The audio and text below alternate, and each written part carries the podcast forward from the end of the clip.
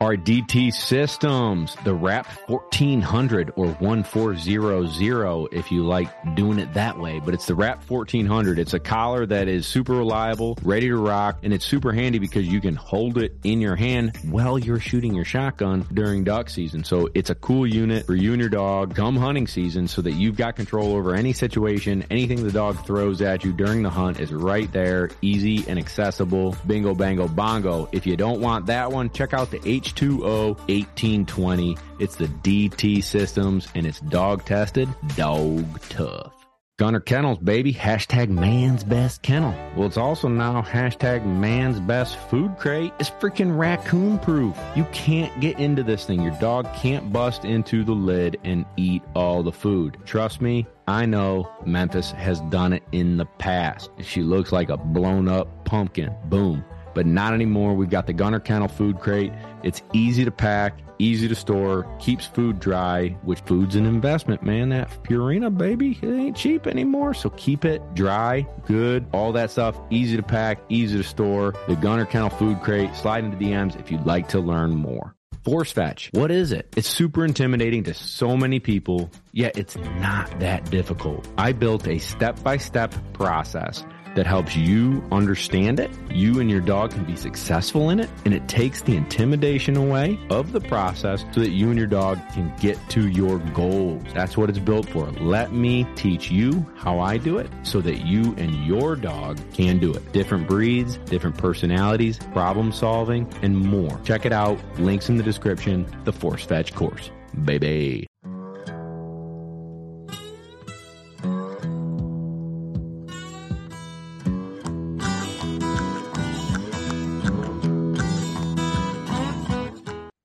What's going on, everybody, and welcome to another episode of Lone Ducks Gundog Chronicles. I'm really excited about this episode. We've got our our guest Kevin Sheff, the retriever coach, is back.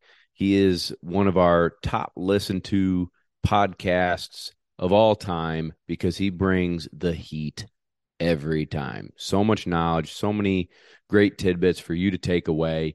And today's episode focuses on the fundamentals mechanics coming off of duck season and coming off of winter off, right? We're all gearing up, we're all getting excited for springtime and training and advancing our dog, but let's not worry about the sexy stuff. Let's make sure that we're moving the dog along in a way where the foundation and fundamentals are key and he's got it laid out. This dude is on his A game. So I'm excited for the episode. But first, do me a favor jump on our patreon.com forward slash lone duck outfitters.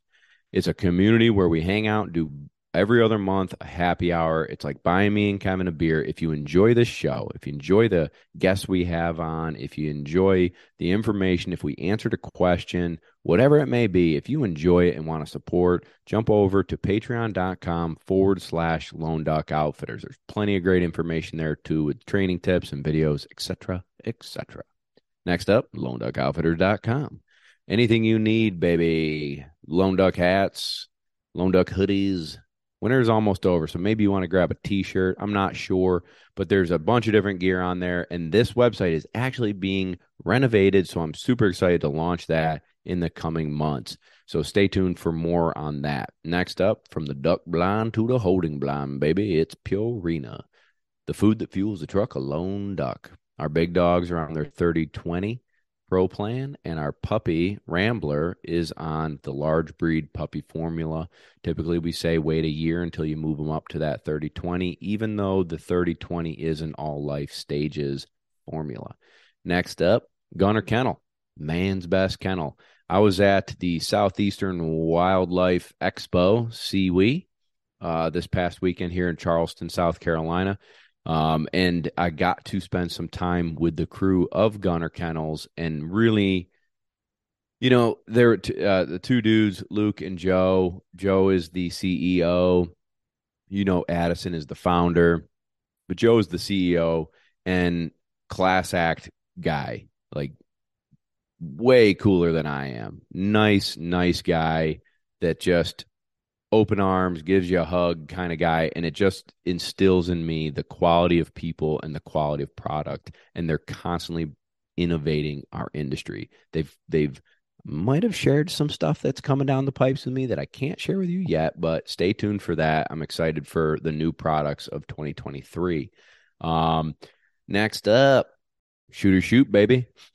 Mm, Duck season's over. Woe is me. I'm sad, but I had a great season. A lot of fun memories made sending bismuth down range at the old waterfowl. Um, can't say enough good things about them. The thing I can tell you is I do want to get better at shooting, and Kevin and I have some seven and a halfs steel. Actually, it's excuse me, lead seven and a half lead that we'll be slinging at some clay birds this year. So, you know, try and improve and get ready so that when we're sending bismuth down, we're knocking them out of the sky. Next up, smoke 'em if you got 'em, baby. Traeger grills. I don't have mine down south, and I miss it terribly. Kevin, have you smoked anything in the the recent past to oh yeah tickle my taste buds? Yeah, we did some salmon recently. It was delicious. I'd highly recommend anybody uh firing up the the smoker and putting a hot one on there.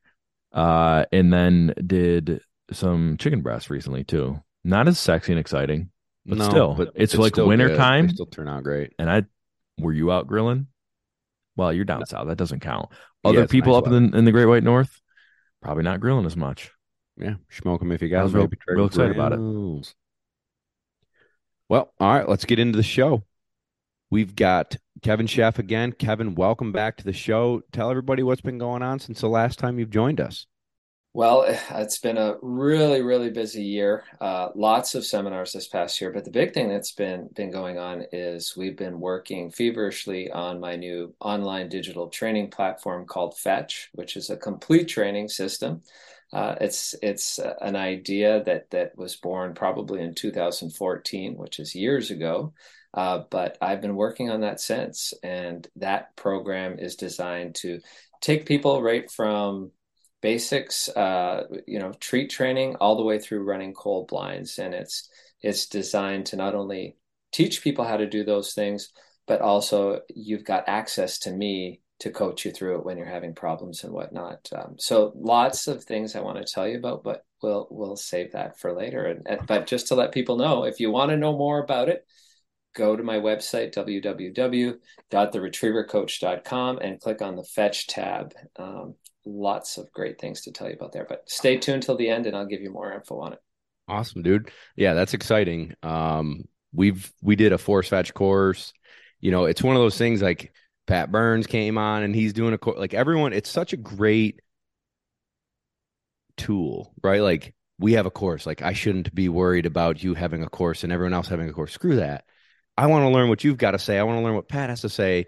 When we were growing up doing this stuff, we had a few books, maybe DVDs started coming out, and it was like now people coming into our sport have so much information that they can be a sponge on that I think it's fantastic. And there's enough of the pie to go around that everyone can be successful doing their courses and helping more people. And that's the end goal is helping more people, right? Like Yeah. if I can help someone, if this podcast can help someone, if they learn about something from you, if they learn something about Pat Burns, like everybody's can be a sponge nowadays and grow their relationship and skill levels with their dogs. It's super awesome that more people are jumping on board and doing it.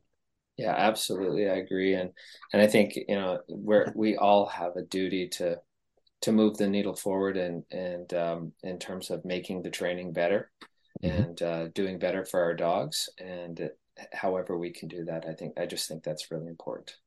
Yeah, I couldn't agree more.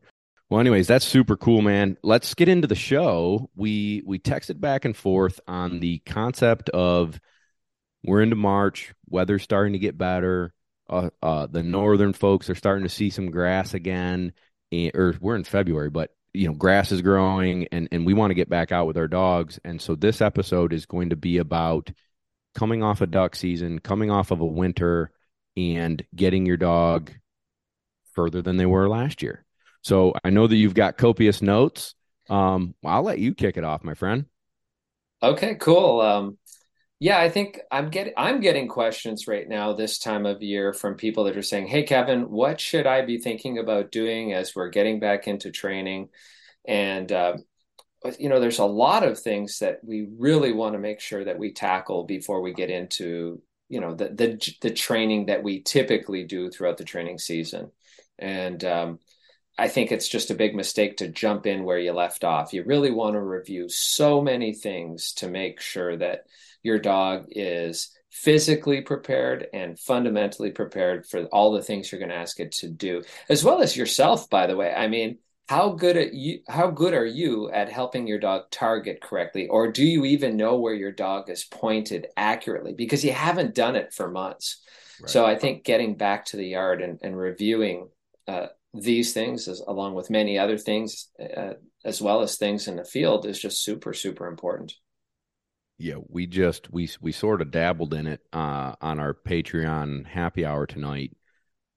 You know, I I had a lot of time off with my big dogs, and the fun thing to do would be to go throw marks and run blinds.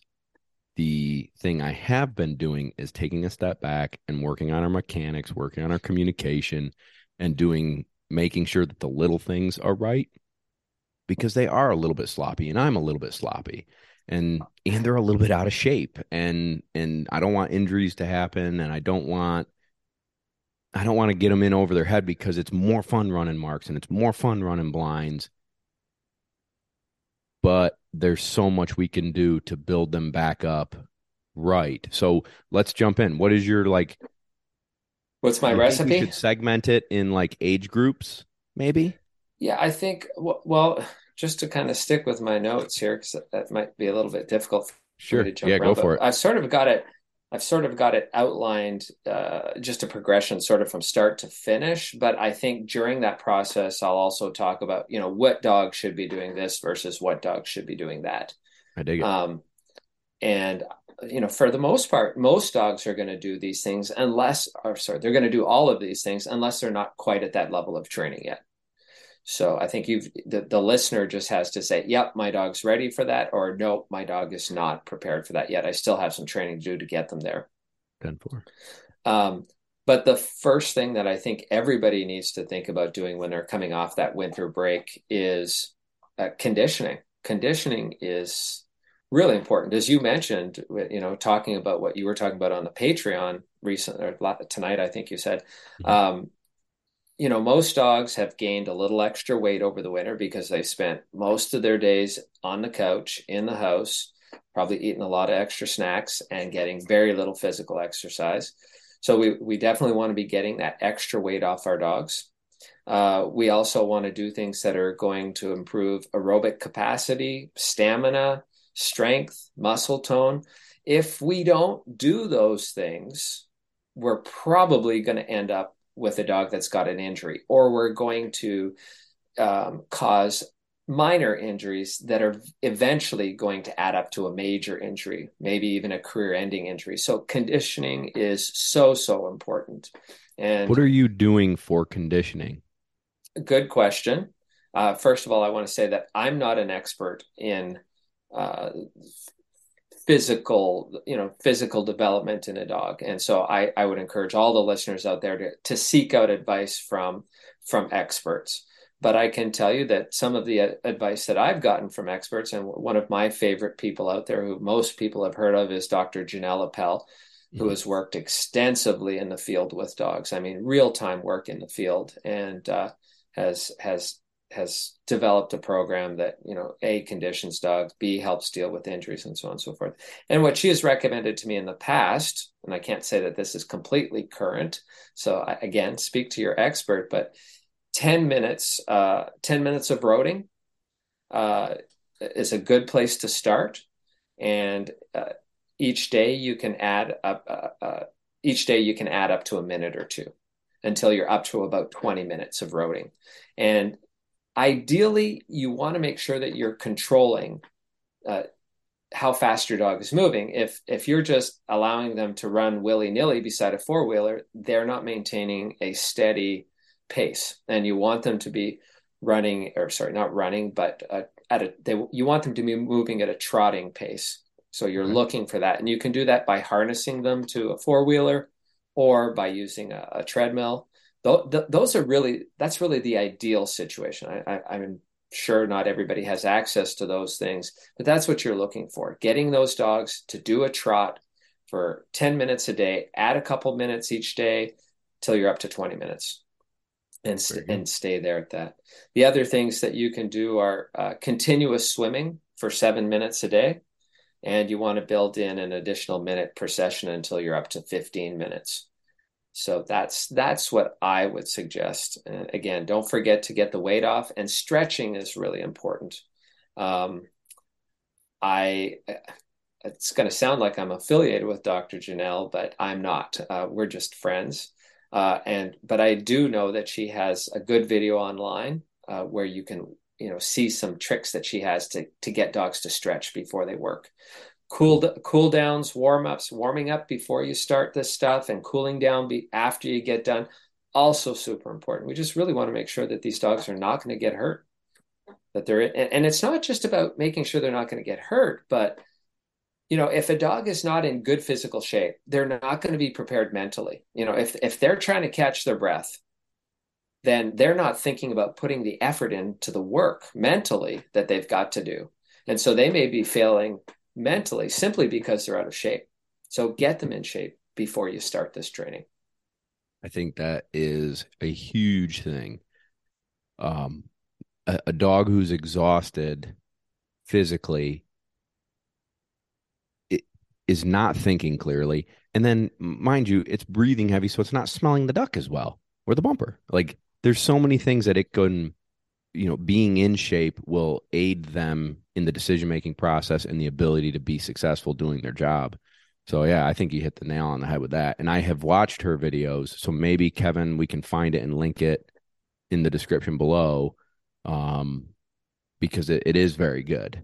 And i also keep that in mind you know folks have followed along enough to know memphis had some arthritis and she's not that old. She's eight. And there are probably things I could have done when she was younger that would have prevented this.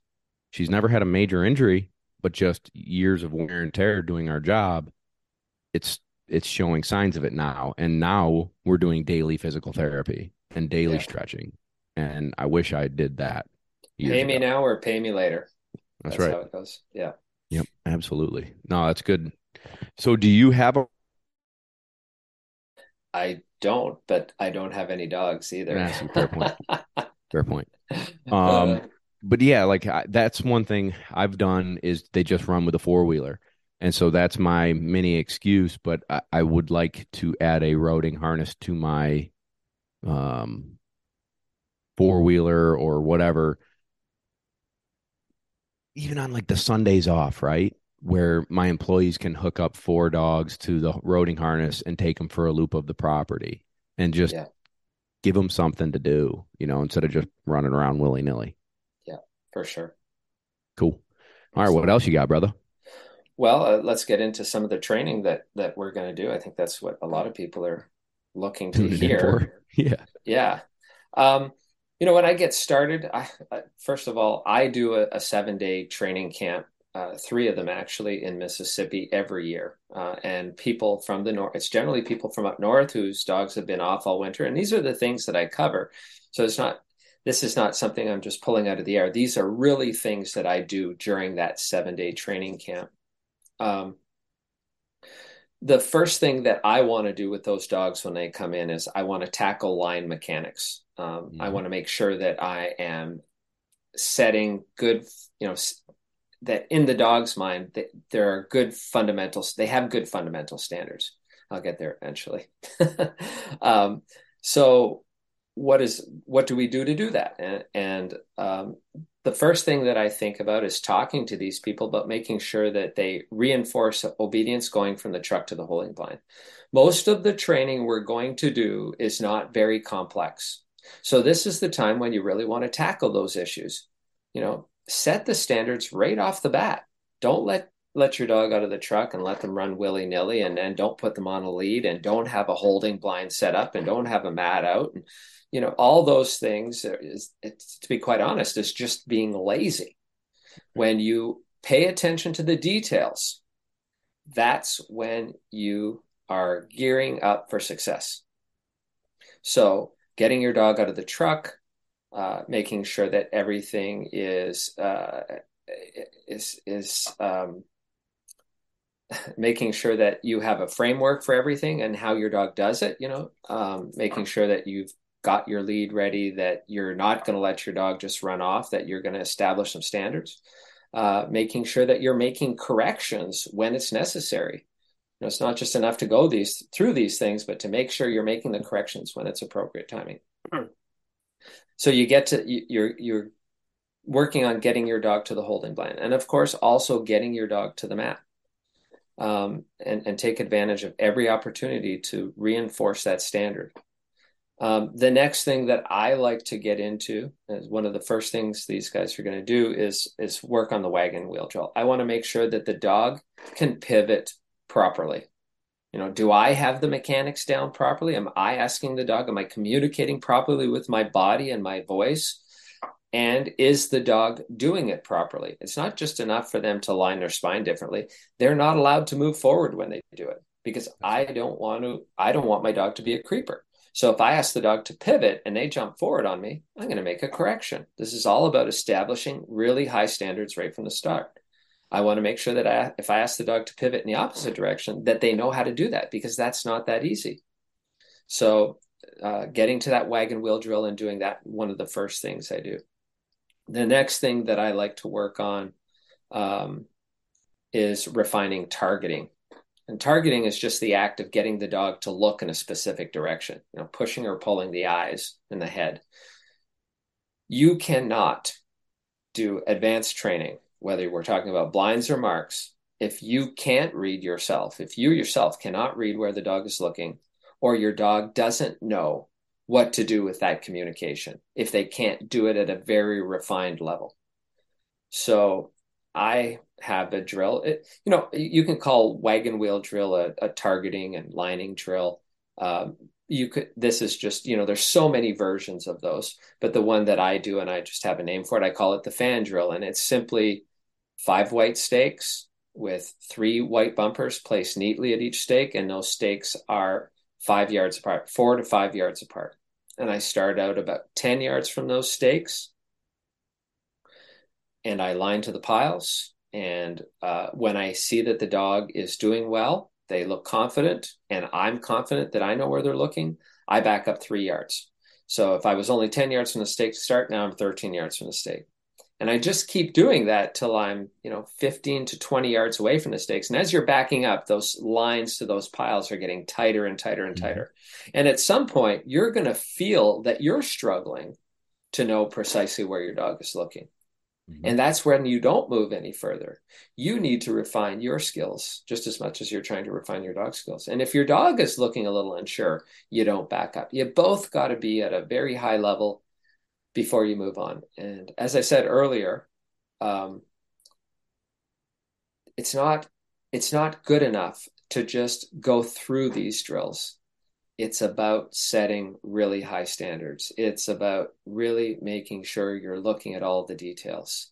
Because when you get done, sorry, sorry, go ahead, Bob.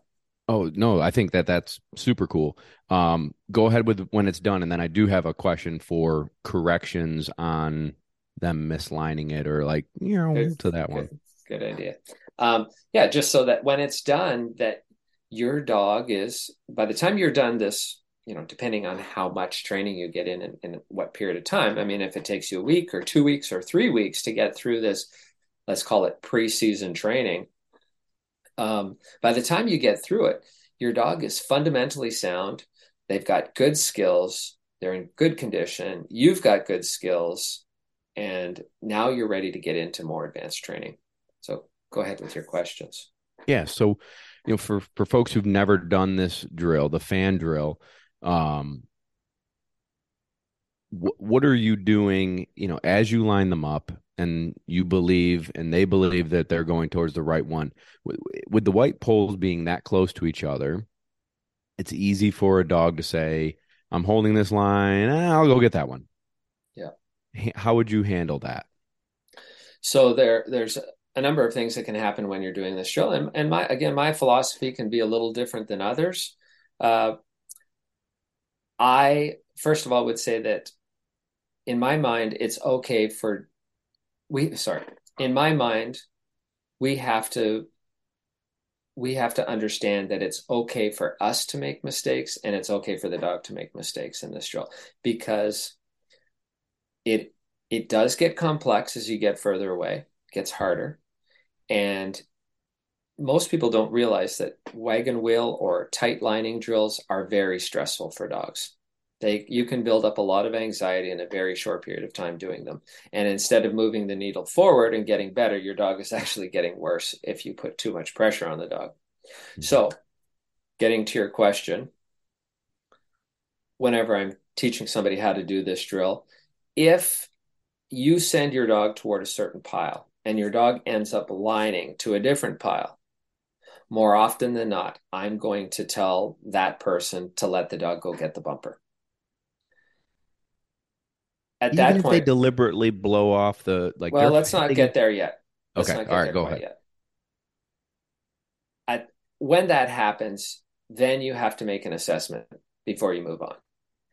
You have to ask yourself, did I know exactly where that dog was looking?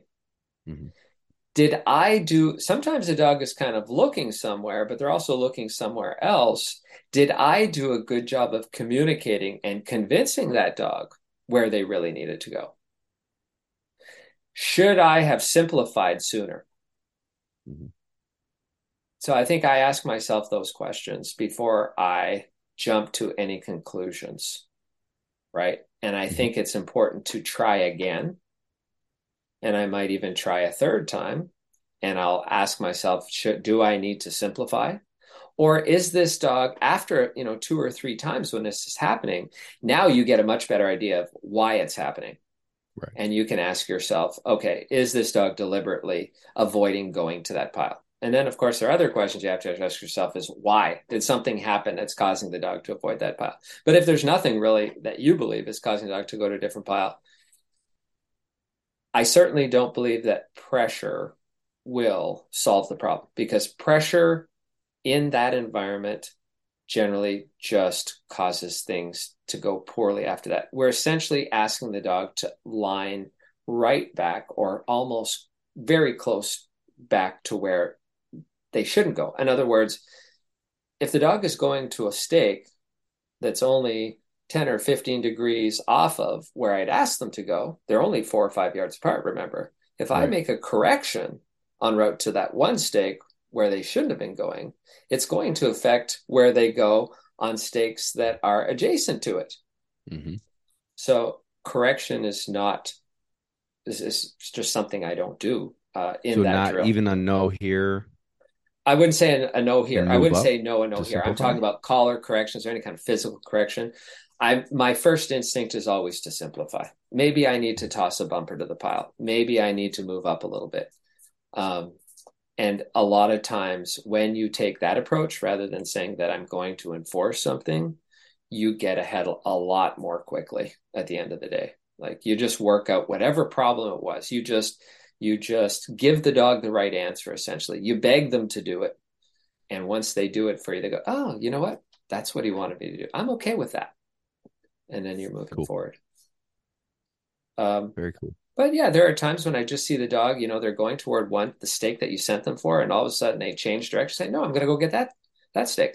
If I can get a sit out, you know, if I can holler sit before they get to it and they stop, um, I I will probably stop them, and I will almost definitely simplify at that point, which means just moving up a little bit and resetting and lining them again, and more often than not, resolves the issue. So um, the next thing that I'm going to do is uh, is evaluate fundamental standards in the field. Now I'm still really working in the yard, but I you know everything we've done up to this point is really you know getting to the mat and what's going on on the mat. Um, now I need to start to check out okay, how well is my dog stopping in the field? Is my dog going? Is my dog under control? Are they casting relatively well? And redefining those things. So my next drill that I like to do is scattered bumper drill, uh, which uh, is a seven pile drill. It's in the yard. The there are uh, seven piles that are equally spaced, and they uh, just to kind of give people a mental picture. There, there are piles at 9, 10, 11, 12, 1, 2, and 3 o'clock. And the long piles, which start on the outside, are 40 yards. The short piles are 20 yards and they're staggered. So it's 40, 20, 40, 20, 40, 20 around the clock. So just again, uh, 9 o'clock would be 40 yards, 10 o'clock would be 20 yards, 11 o'clock would be 40 yards, 12 o'clock would be 20 yards, keep going around. So they're all stag- staggered. Kind of looks like half of a two tiered wagon wheel drill where the short piles are 20 yards, the long piles are 40 yards. And um, more often than not, I will be putting birds on the short stations and bumpers on the long stations. Uh, I do that because I want to make sure that I have the same level of control around a bird that I'm going to have around a bumper. It's just they're two totally different animals, right? Um, and in this mm-hmm. drill, I will begin with doing just a little lining, targeting and lining. I want to make sure that my dog will, again, pivot and target and line to a station. And once they're doing that well, they look fundamentally sound there. Uh, oh, and by the way, during that period of time, I'm probably also going to assess delivery. Um, you know, is the dog the bumper to hand correctly? You know, are they messing with the bird? Are they putting it down on the return? Are they not sitting down when they come into my side? When I take the bird, are they lowering their head? Are they turning their head away? Are they hanging on to the bird? Are they not releasing it? Are they trying to nip feathers out of it when I get rid of it? So I want to make sure that I'm addressing any bird handling issues. Um, and then I'm also going to, as I said, I'm going to do some lining to some of the short piles and stopping and casting to some of the longer piles. Generally, I'm asking for an angle back cast. Uh, I'm not doing that necessarily to check to see if they'll cast. What I'm doing is I'm checking to see if they'll stop crisply to a whistle. So it, it's not just good enough to run the drill. You, you really have to, again, pay attention to the details. I'm asking you to, when you blow your whistle, evaluate how your dog reacts to that whistle. And there are four components to to every stop and sit that you've got to pay attention to. Is my dog putting the brakes on? If they're not, make a correction. Is my dog spinning around 180 degrees to face me squarely? If they're not, you should make a correction and tell them to straighten up. Is my dog planting his butt immediately? If they're not, make a correction. And lastly, once your dog is doing all that stuff, the next thing you're going to evaluate are they looking at me? You know, or is your dog looking at the pile of birds on the ground or looking over their shoulder to see what pile they're going to run to next? Because if they are doing that, you need to make a correction. This is where you want to establish a really Can you describe high... what those corrections would be like. Sure. Um, if if I blow the whistle and the dog doesn't put the brakes on imme- immediately, I'm going to press the button and blow the whistle again simultaneously. I'm going to press the button a second. Sorry, I'm going to press the button and blow the whistle again simultaneously. I didn't press the button the first time. I'm going to run through that again to make sure I'm clear. If I blow the whistle and the dog doesn't stop, the next thing I do, I'm going to do is press the button and blow the whistle again simultaneously. And I have to get that done before the dog completes the task. If I'm late, and I correct the dog after the fact, there's no way for the dog to improve. They're not inspired to improve. In fact, they may be even discouraged from stopping because you've corrected them after they stopped.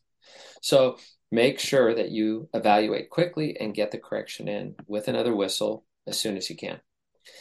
If they didn't turn around completely, if they sat and they were only turned halfway around, the way you should address that situation is you should first press the button and then bow. And you can either double tap the whistle or say here.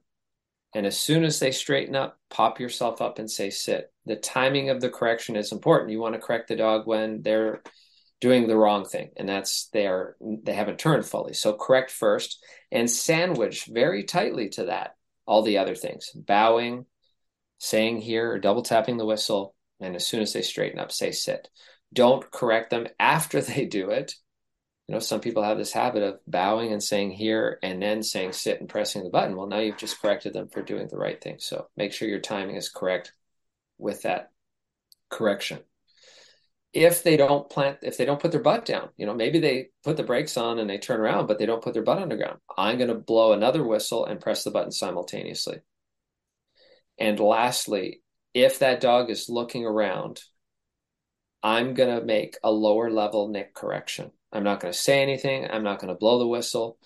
And for all the all the all of you out there that are listening to this and say, "Well, my dog does that on the blind," uh, when I'm handling them, that's how it should be addressed. When a dog is looking around, they're essentially out of control. They're saying, I don't need you anymore. I've got this. I'm going to figure it out myself. And that's not the right way to do it. I mean, we just, you just don't have control of a dog when they respond that way to a whistle. So again, it's a lower level momentary correction.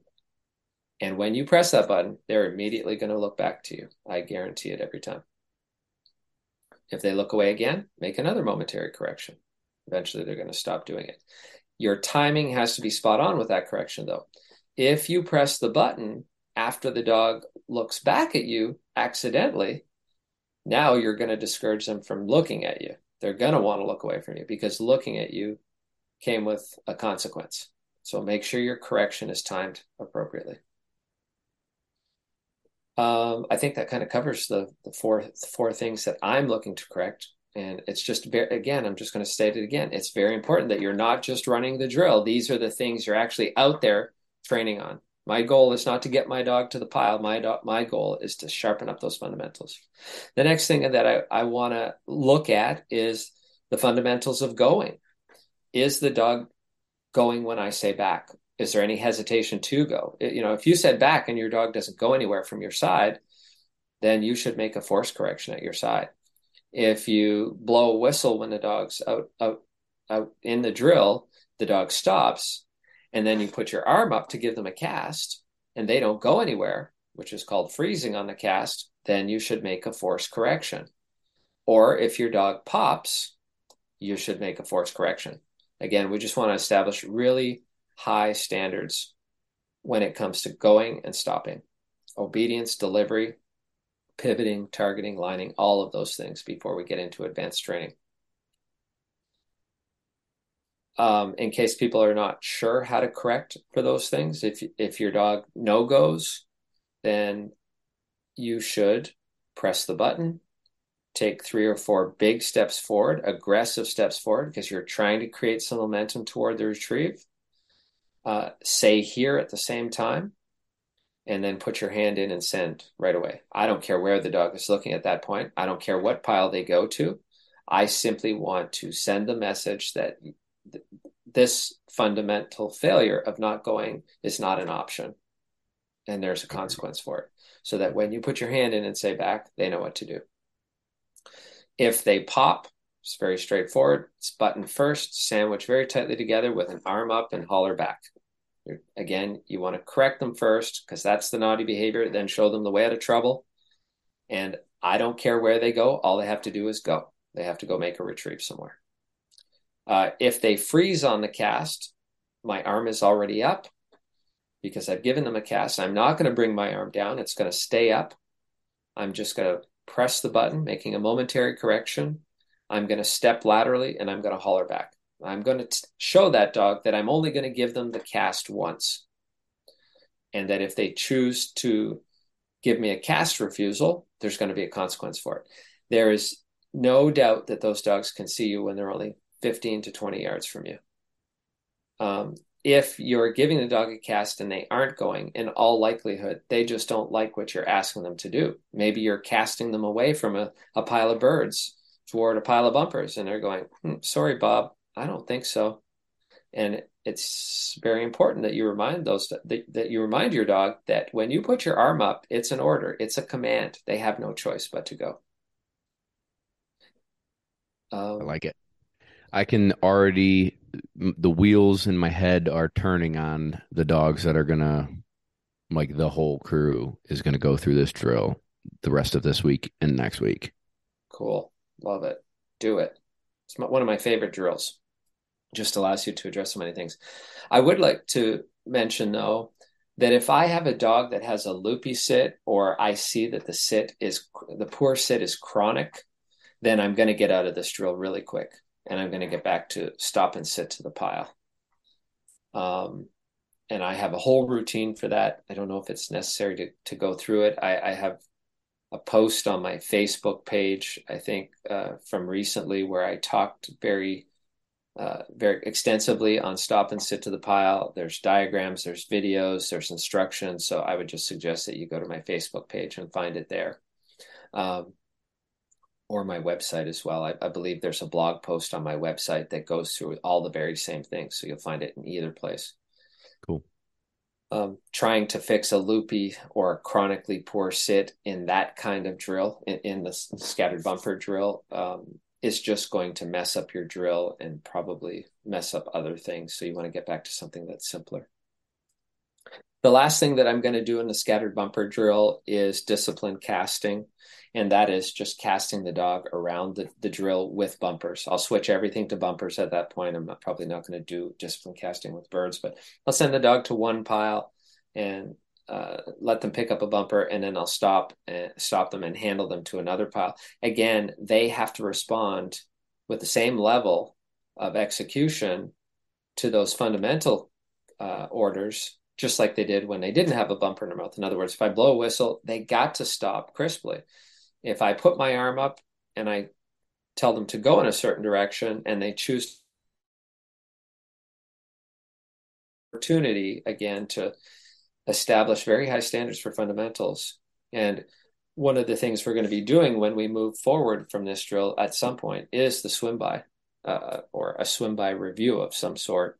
And I want to review uh, discipline casting on land before I take it to water. I want to deal with any issues that can come up with discipline casting here when they've got their feet on terra firma. So it's I think it's important that you cover that. You're you're doing redoing swim by with even the most advanced dogs, right?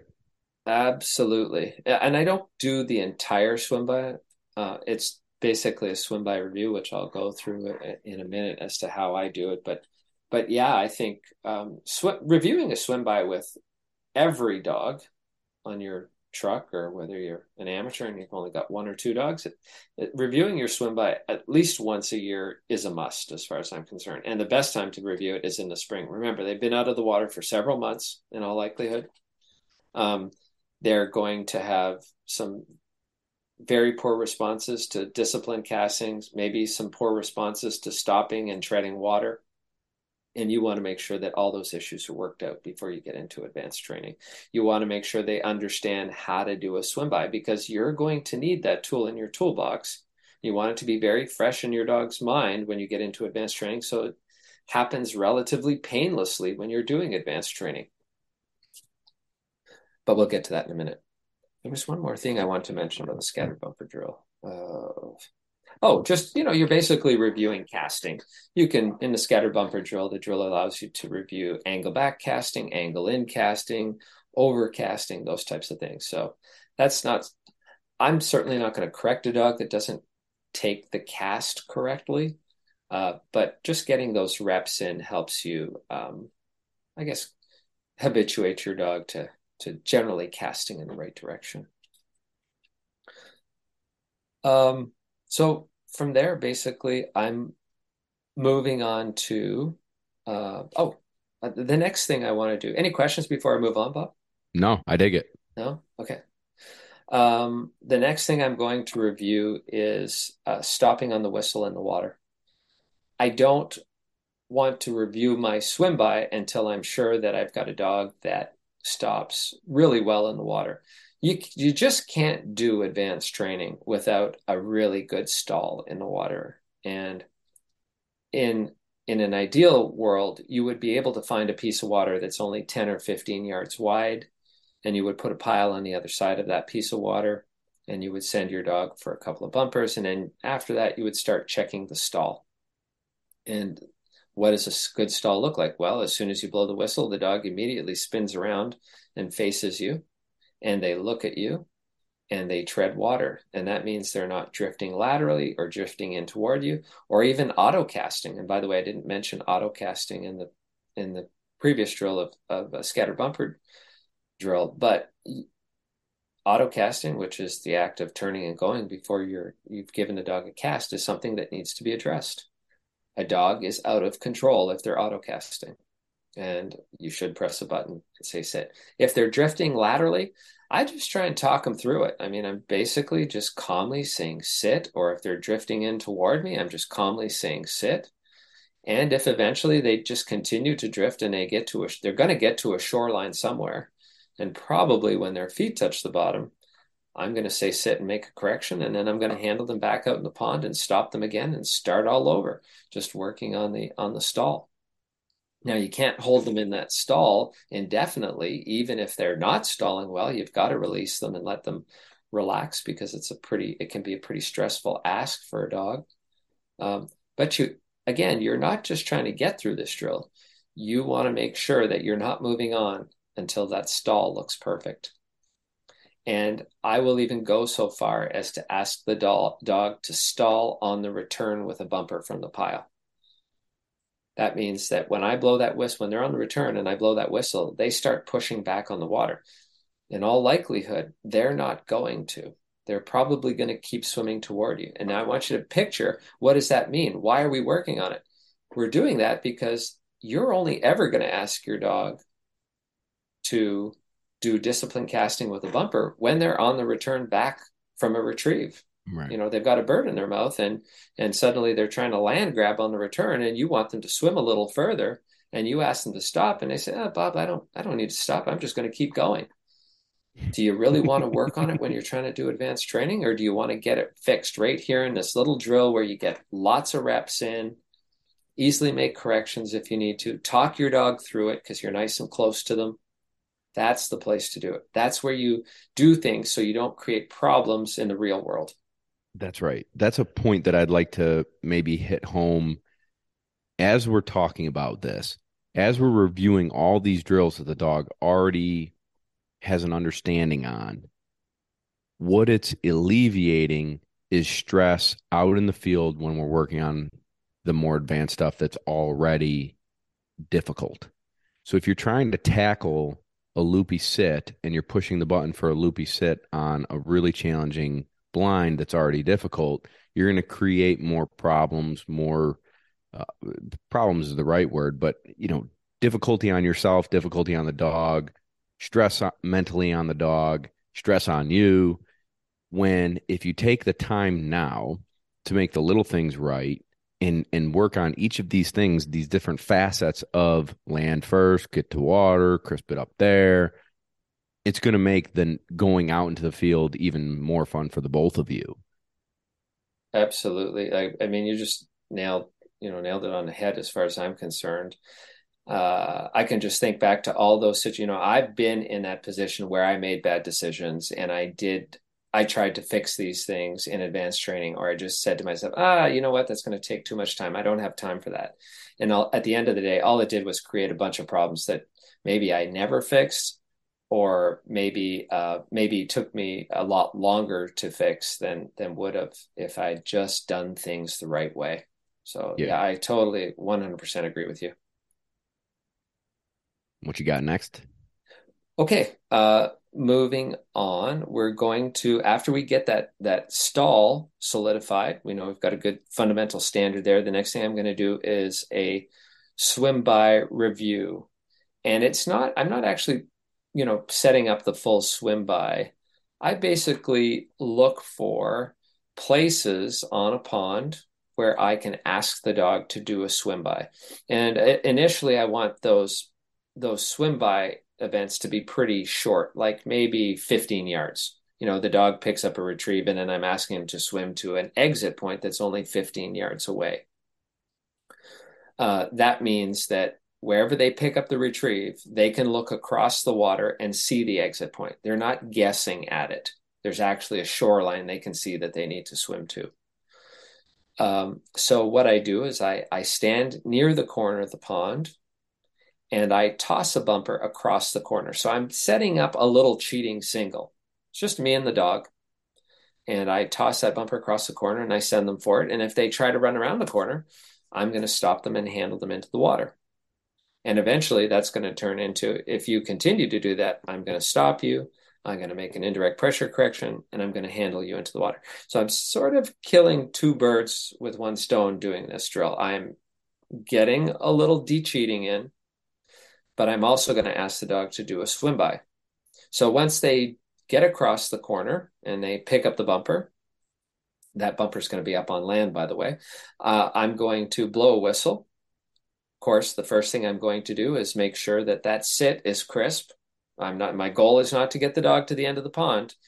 Every time I ask that dog to do something, it's my job to make sure that they execute that skill perfectly. So I'm going to address any fundamental failures to stop. Uh, once they're sitting, I'm going to give them a verbal overcast toward the exit. And I'm just going to address any behavior uh, that comes up the way I would in a swim by. In other words, if the dog chooses to come straight toward me instead of take the swim by, I'm going to blow another whistle. And again, the first thing I'm going to do is evaluate that stop. If they're in the water swimming and they choose not to stop, I don't care about the swim by anymore. All I care about is that stall. Mm-hmm. Once I've got the stall worked out, then I can go back to working on the swim by. But if they do stop, then I'm just going to reissue the cast and it's going to be verbal. The default, when you're asking a dog to do discipline casting, the default is always with voice, as far as I'm concerned. You know, I, I might drop the voice if I feel that things are happening that demand I drop the voice, but that shouldn't be your first instinct. You should always be using your voice when you're handling your dog with something in their mouth. Um, if they take the cast, great. If they continue to come in at some point, they're probably going to land on the shore.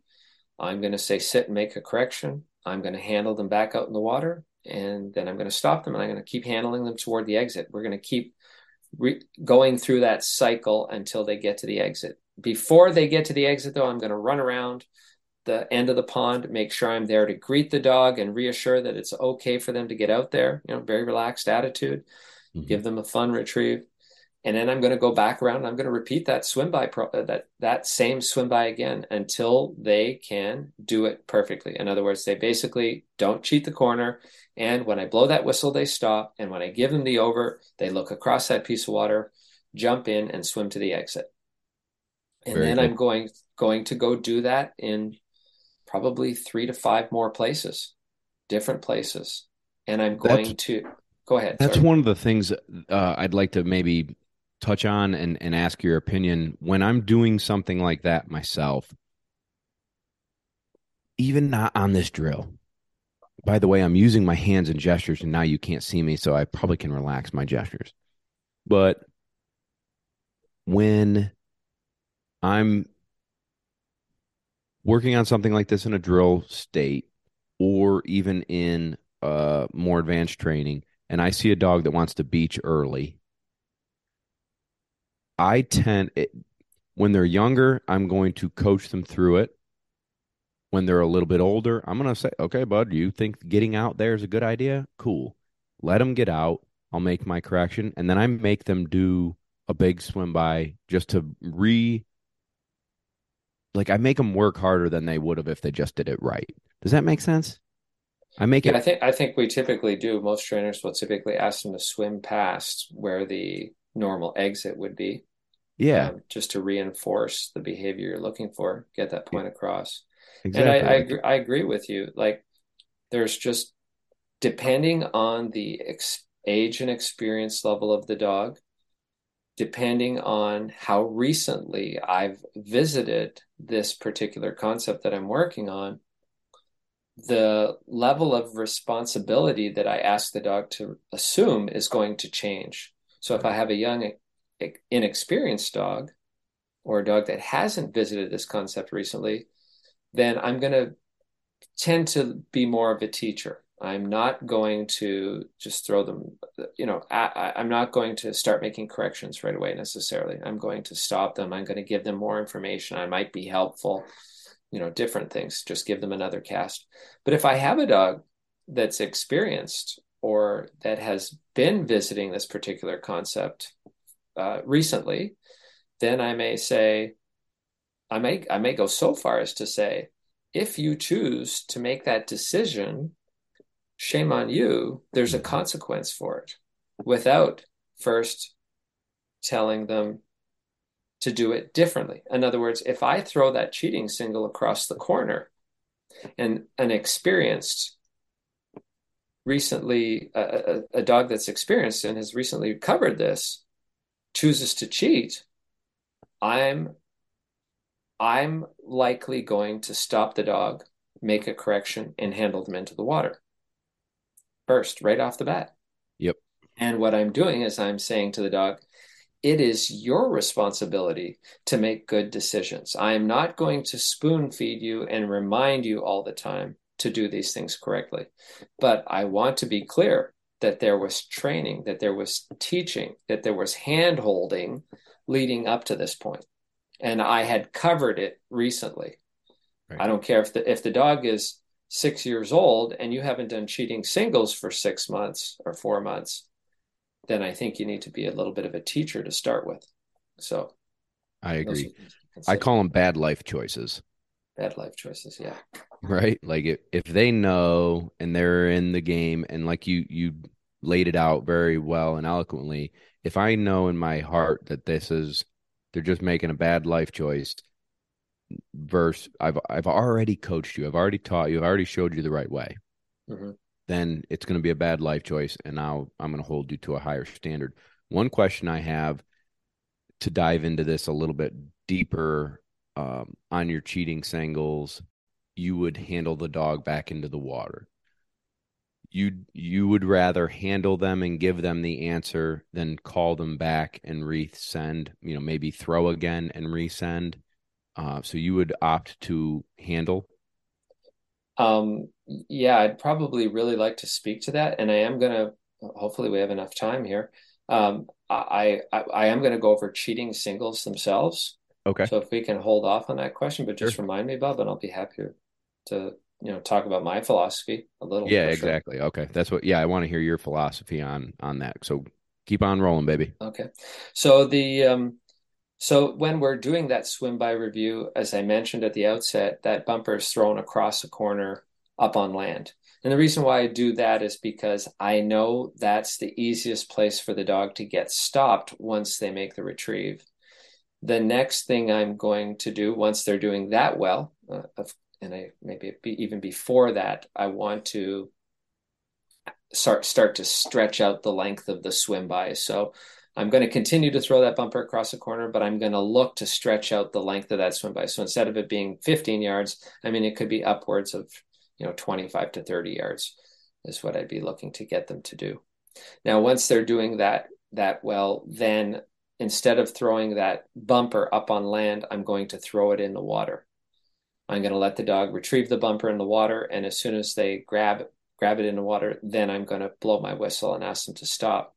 The reason why I do that is I want to make sure that that dog will stop with a bumper in its mouth when they're swimming in the water and they're on the return from a retrieve because that's going to be that really is what a real life situation is going to be sorry what is really going to look like and then once they they're stopping and treading water. And again, that is what you're going to focus on until the standard is there. I don't care about the swim by. Swim by is just, it's nice to get done, but that stall is the most important thing because you can't do advanced training without a good stall.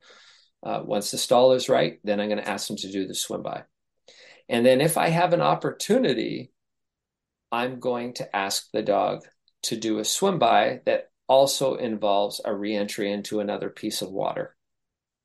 And then finally, the last swim by that I'll ask a dog to do is a swim by that they perform in a piece of water that's beyond another piece of water that's in front of me. I, that didn't sound right, but I want to sort of give people a visual here imagine you have a pond that has a spit of land that runs parallel to the shore you're standing on. In other words, you're looking across a piece of water, then you're looking across a spit of land, and then you're looking out at more water. Mm-hmm. I'm going to throw that bumper across the first piece of water, over top of the spit of land, into the second piece of water. I'm going to send the dog to retrieve it. That bumper's in the water out there. Once the dog picks it up, then I'm going to ask them to do a swim by parallel to that spit of land that's in the water. Now, everybody doesn't have access to water like that, but if I have it, I'm certainly going to do it. I want the further the dog is away from you, the more they're going to want to land grab and swim swim in toward you.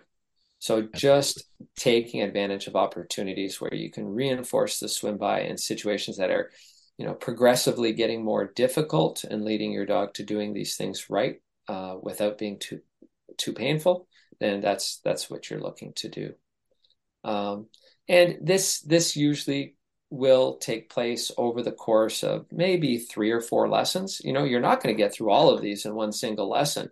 You know, you might only get through the first swim by in the first lesson because maybe you got to repeat it three or four times and then you you know you you're done you you always want to quit your training session before your dog is physically mentally or emotionally exhausted so mm-hmm. i'm paying very close attention to those things before they're physically mentally or emotionally exhausted I don't need to create stress, unnecessary stress. So I will quit and come back later, whether it's a second lesson in the day or tomorrow or a couple days from now. But you want to keep those lessons pretty close together because that's the only way these dogs carry what they've learned from one lesson to the next. If you wait a week or two, you're starting back at square one as far as I'm concerned. Yeah, I dig it. Okay. So that's pretty much swim by. Any questions on that? I don't. I think it's great. Yeah. And I'm about to be a week away from a new property I'm training on in the south, and that is, I, I already had it planned out that we did a lot of the land stuff here. Next is I'm going back and revisiting water work. I know that there are a few that need a little bit of oomph to get back in the water, and just like all these tips and tricks are stuff I'm literally living it out because a lot of my big dogs have been home since October. And yeah. so this is very fresh and exactly the things that I'm thinking about in my head so that I don't go out and do the sexy stuff. I want to make it right. Awesome. Awesome. Yeah, cuz you know, you just when you do this stuff, you'll start you'll start doing your advanced dog trainings. You'll just say, "Wow, this is just relatively painless. This is just great." Yeah. Or or maybe they do fall into a tra- fall into a trap but getting them out of that trap is relatively painless. And right. that's the beauty of doing this stuff. And uh, just one other thing i'd like to mention in case people are not getting the right mental picture here. This isn't how i do swim by. This is how i do a swim by review. This assumes that these dogs have already done swim by. So if you haven't done swim by you need to cover swim by before you do this. Great point. Yeah. Okay more to cover. I want to, if, if we can, I'd like to keep moving. Yeah, keep rolling. Um, now I want to talk a little bit about field training. You know, we haven't talked about marking or anything like that. And we're going to get back to some of the cheating singles and stuff. But uh, I think it's important to remember that we just can't jump back out in the field and do the marks that we were doing when we left off. Again, no matter how how experienced or old the dog uh, is, we need to make sure that we're covering the fundamentals. And what does that mean? That means we're looking at line mechanics and the behavior the dog has when they get to line and making sure that we're addressing any substandard behavior. You know, is your dog creeping? Is your dog making noise? Is your dog standing up? Is your dog not coming in and getting its butt sitting down quickly? When you pivot in a marking situation, is the dog stepping forward?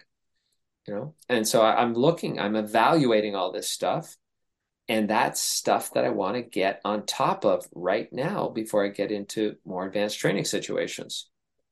Um, I think that it's easiest to do this by starting out with some walking singles. And, and maybe before I get into that, because we're going to cover a couple of things at the same time here, the other thing that I want to make sure is that I'm helping my dog mark very accurately you know, they're going to be a little rusty. They probably haven't had much marking all winter.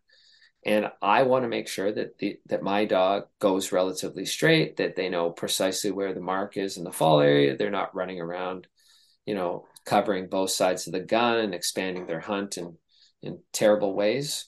Um, so marking accuracy is very important and how and line mechanics and behavior and i'm going to address that by starting with some walking singles they don't have to be long.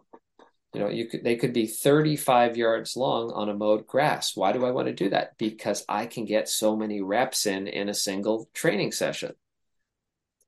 Reps are important in order to foster good habits and in order to address any bad behaviors that come out. So, walking singles to start, relatively short.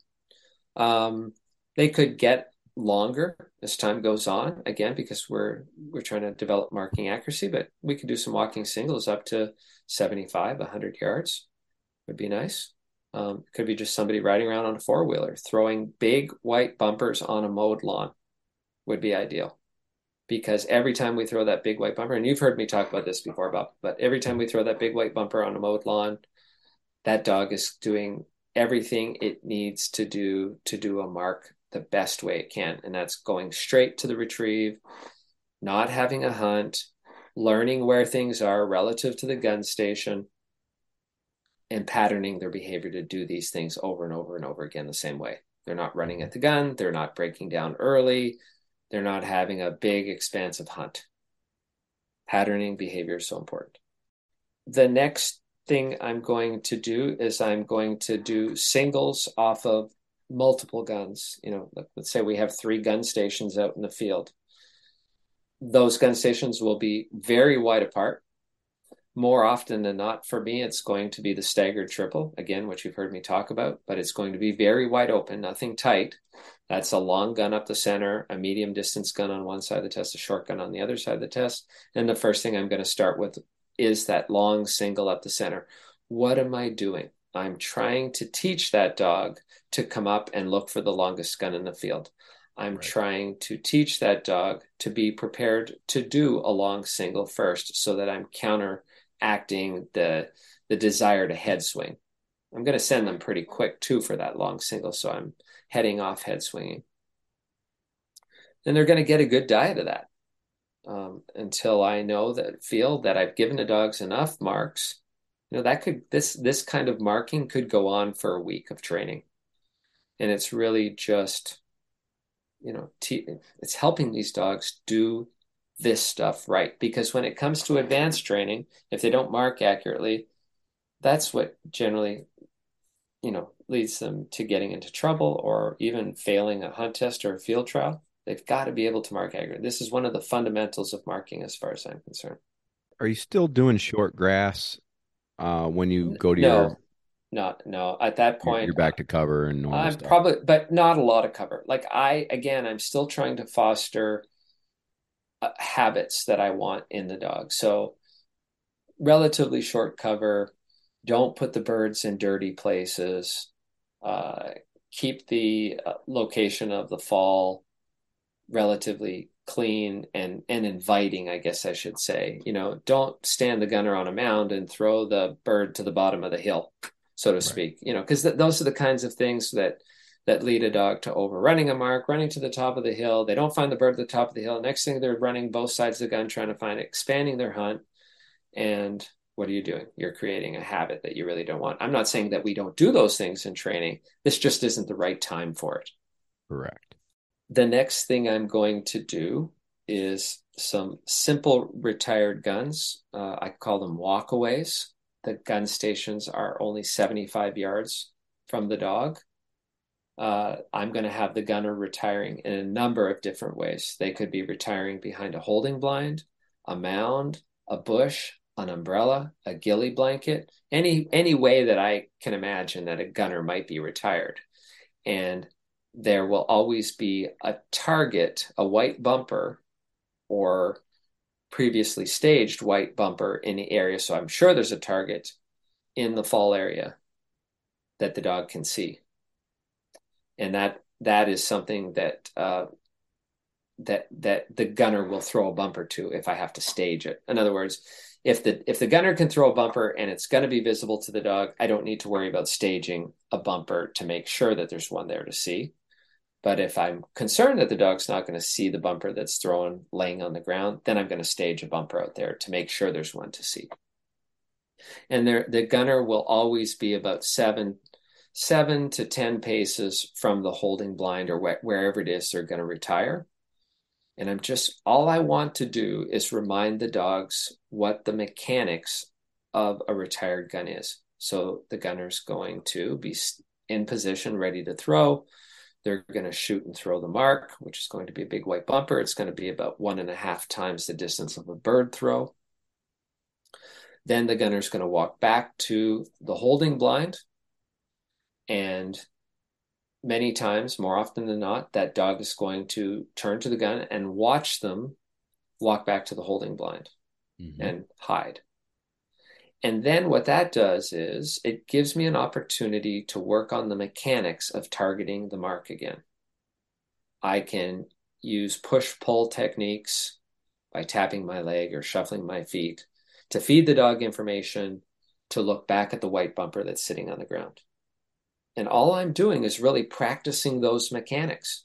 This is the same way I do this with a young puppy that's going to be doing retired guns at eight months old but the things that, that but what i know as a trainer is the things that got me where i wanted to be with a dog are the things that i can go back to to create the same habits or skills that got me where i wanted to be in the first place. And that's that's why i go back to this stuff. And i'm going to do you know several sessions of these kinds of marks. I'll have three gun stations probably set up in the field each time. They're not close together. They've got to be relatively far apart and I want to get the reps in. So it doesn't mean you need three gunners because you're only going to do singles, but you're going to do mm-hmm. three singles. The gunner can move from station to station, retire them in different ways, and and foster the mechanics of doing a retired gun mark. And once they've targeted the mark, what are they going to do? They're going to run straight to it and pick it up. So again, you're still fostering marking accuracy as well. That's super cool. It's a great idea to revisit all this. It's mechanics, good mechanics. Mechanics is the one thing, you know, we're reviewing three things when we go through all this stuff at the beginning of the season it's fundamentals, mechanics, and standards. All right. So we just covered a boatload of information and we decided that this needs to be a two parter. We've, Kevin has, dig- we've got to digest this. And so in the next episode, you better stay tuned. We're going to review cheating singles, water work, flyers, everything else that we need to get these dogs back in shape, back working with us before we go into the the crazy sexy stuff as I referred to it earlier. So stay tuned for next episode. But Kevin, real quick, give everybody uh, another taste of of your fetch program and where they can find it. Yeah, uh, thank you. Um, the Fetch program can be found uh, on my website, uh, www.theretrievercoach.com. But I really want to tell people what what makes it different from a lot of other programs. Of course, you know, in the past we've we've been able to access videos and books, and they've been great. I mean, I can't even imagine what I would have done without you know the likes of Mike Lardy and Rex Carr and so many others. Um, uh, you know, and uh, I think of some of the great books I read, D.L. Walters, and and uh, anyway, um, but the one there was a couple of shortcomings, and that was one big one was that I didn't have anybody to go to other than some training partners when I had a problem, and sometimes I didn't always get the best advice. And sometimes the training problem was just a little more complicated than the average person could could deal with. So the the things that are different about fetch are this you know essentially as you're going through the program and in in the in the platform you're going to find videos that accompany 30 modules of training that cover everything from treat training all the way to cold blinds like i said introduction to cold blinds. There's videos written instruction diagrams that's the regular stuff that you, you'll find. But I think what you'll also find in that material is the here's what to do if this happens, which you often don't find. Um, if you have this problem, do this, or make sure you're looking for this, and this is you know how you deal with that. So there's a lot of that in the material that's there. But let's say you come up against something that you don't understand how to do or problem you, you don't know how to address or you've read it and it's just not quite making sense to you because that can happen too we all learn a little bit differently that's when you've got access to me you know, you can message me through the platform. You can email me directly and say, "Hey, Kevin, I'm having trouble here. Can you help me out?" And that's when I come into the picture and say, "Yeah, sure. Let's talk about it. Let's see what's going on. Let me give you some answers that you're looking for." And on top of that, there's a lot of continuing education that's going on. So we are doing a, a webinar every month covering different topics that are going to um, complement the material that's already in the platform. So we're going to focus a lot on marking development and on so many other things. I don't even know where to start um, in those webinars. Also, we're going to be sending out tra- training tips very regularly. In fact, I sent out my my second one today, and it's it's up there for for our current fetch fetch members. Uh, and and again, it's just going to really focus on the things that are pose problems to people when they, they're not aware of them when they're training their dog or running their dog um, or just on just tr- training information in general. Uh, it's about continuing education and turning amateur trainers into skilled knowledgeable trainers and handlers. That's really what it's about. Um, and on top of that, we have a Fetch uh, Facebook page where people can meet other Fetch members. They can collaborate, uh, you know, find helping each other with resources. Um, you know, if they can ask questions if they want, uh, share their success stories. Um, and that's been fun. I've been on there chatting with people and commenting. So just a lot of things going on in that program. And you can access the the program by by signing up for a membership. It's a monthly membership. It's the fees paid monthly. It gives you access to all this and to me. Um, and um, uh, yeah that's that's pretty much it. Uh, um, pretty full all encompassing oh yes. One more thing. Uh, it's there's no risk. If you sign up and, and you decide after looking at it for 10 days that it's not for you you get your money back. So that's you know, go ahead and check it out. Look at it. See if you Don't like be it. stingy, folks. Don't get your money back. Come on. no, I dig it, man. I think it's yeah. a great resource. And like I said in the beginning of the show, like people now are so fortunate compared to even five years ago. It just wasn't out there. YouTube was just starting, and there weren't, you know, they're just the material wasn't there. Now they they have it at their fingertips and can watch it and then literally go and apply it out into the field. Yeah. So I think it's an amazing thing that you built. I'd love to, you know, look it over even more and and I'm excited for episode uh 2 of this segment because this is the time that this needs to come out. It's going to motivate everybody to work on the fundamentals, work on the mechanics. Let's get it going. So stay tuned for the next portion of this episode of of taking it even further. And Kevin, thank you so much for joining. Um, real quick, I do think you had a timeline though on this fetch course. So tell everybody like you can't yes, wait six months from now. You got a timeline. Yeah. So oh, enrollment is only open until March the first. It opened a, a, little less than a week ago. We had great response, a great sign up number of signups.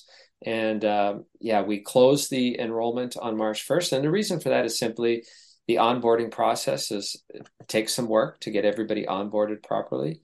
And also there's there's going to be a flow to all of that additional training material that's coming out. There's you know it's going to come come at people in sort of a chronological order.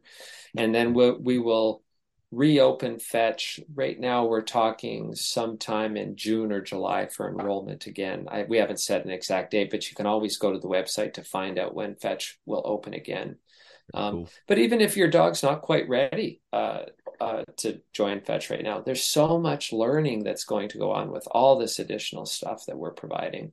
That's what's going to turn you into a real trainer. You know, there's it's not just a science, as I say, it's and as many people say, it's an art. And understanding the philosophy uh, behind all this stuff we do is just it's so incredibly important. Very cool. Well, thank you so much for your time. I always appreciate speaking with you, learning from you, and uh, we'll see you for next week's episode, brother. Yeah, thank you, Bob. Thank you, Kevin. I, I enjoy it. I really enjoy doing this.